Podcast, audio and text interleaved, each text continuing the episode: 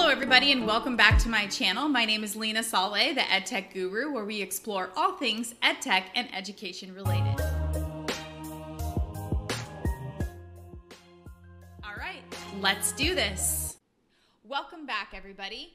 Today, we're going to be discussing why parents are an essential factor within the educational landscape and conversations. More and more schools have headed back into the classroom either online or in a hybrid type of model, we've seen a lot of feedback from parents. A lot of the feedback includes that the day to day is an eight hour day. They've never really been included in what they are learning, and a lot of the parents have been left with frustration, tears, kids crying, and not a lot of engagement. What we can see from this is I recently read the book Prepared by Diane Tavenner, and in the book, she has a discussion pretty much what my idealistic life would be like in a classroom if I had opened my own school.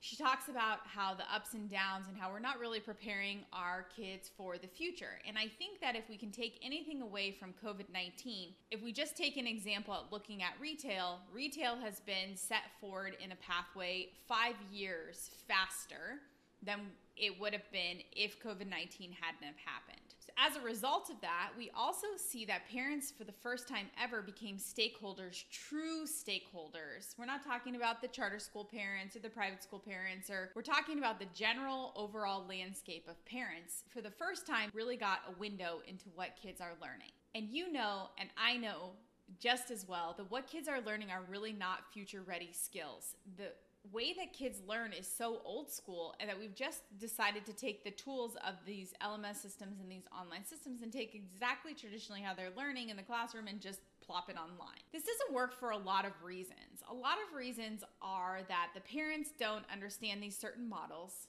And they don't, honestly, they don't have to. They should be there for an inquiry based position. They don't really need to be the knower of knowledge when we live in a world with Google and really all of the knowledge base at your fingertips. It's really about empowering parents to be able to help and assist their students, but also to know that if they get it wrong, the teachers have the skill sets they need to help them. And we shouldn't make it feel so high stakes that the parents are feeling like they have to do that in order to support their students why we need to include parents in our decision making process is because they're speaking up. They're one of our largest focus groups about how online learning and how education is going in general. We can see that generally parents are really rethinking uh, public schools. They're enrolling their kids in online schools and charter schools really at a very fast rate. And if we continue to keep on this model as public schools, not making a transition for what's to come for the future, we're going to see that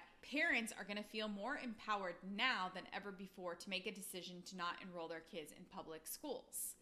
This is a danger for public schools and the public school system because with that leaves the funding that you get in your school. So you want parents to continue in your school so you can continue funding your schools and that funds the teachers and the positions that are there. When polled, only 11% of parents said that they were supportive of their students and communicated more regularly with teachers. That's only 11% of them. So parents are speaking, but we're not listening.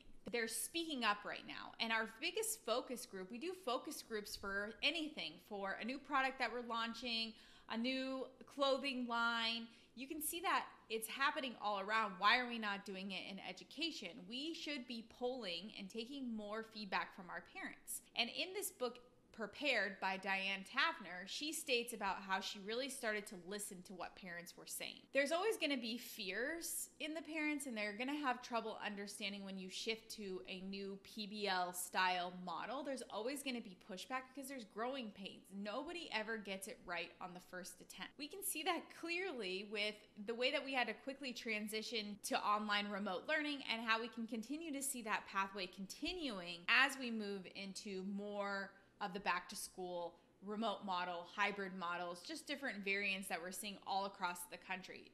Like I mentioned in several other videos, there's lots of schools that are going fully online and some that are going fully hybrid and some that are just everywhere is in between and there everybody is always on edge about what the next decision is going to be. Why are we not revamping this time to think about how we can actually tie in our parents more into our feedback? We see them at school board meetings, but overall, the lack of participation between parents and the school is pretty minimal. We've done a really good job of shutting that door. It's hard sometimes to take parent feedback. It really is, but it's also hard to take feedback from your peers.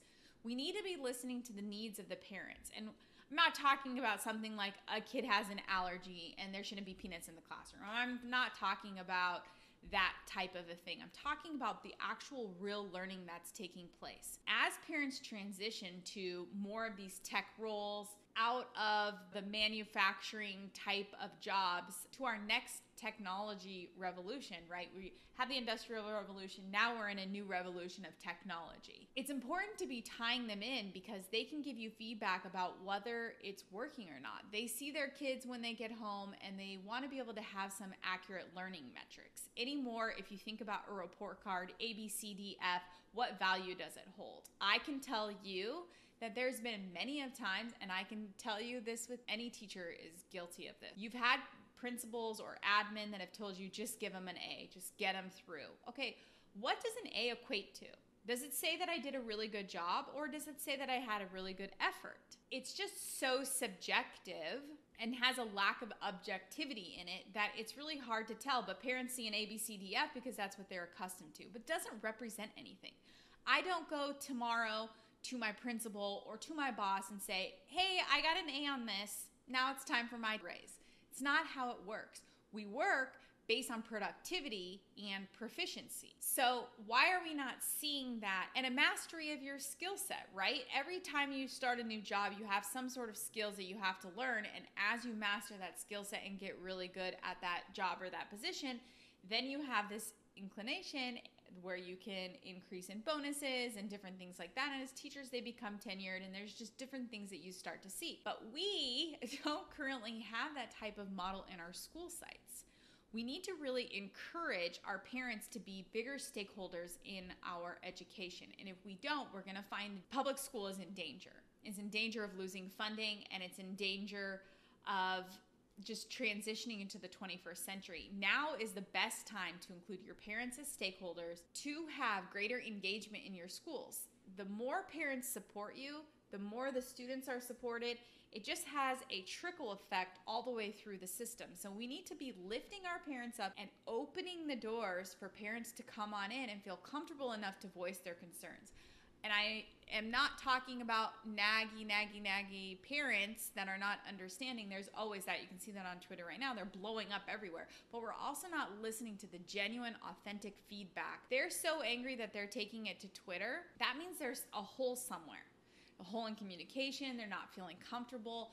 We're not doing a really good job to soothe them. We want to soothe our students, but if we don't soothe the parents, it doesn't, just nothing works cohesively it's time to really think about how do we include our parents in what it is that we're doing while we're revamping how our school systems work. Parents want their they want the best for their kids and the best for their kids is not what we're doing right now. Like I mentioned there's really good pockets of things happening all around the country, but overall kids are really becoming underprepared for college. They're underprepared for life skills they don't know how to create a job application. They don't know how to do a resume. There's just a lot of life skills that are missing, and we're not setting up our students for success. And who's going to teach that to them?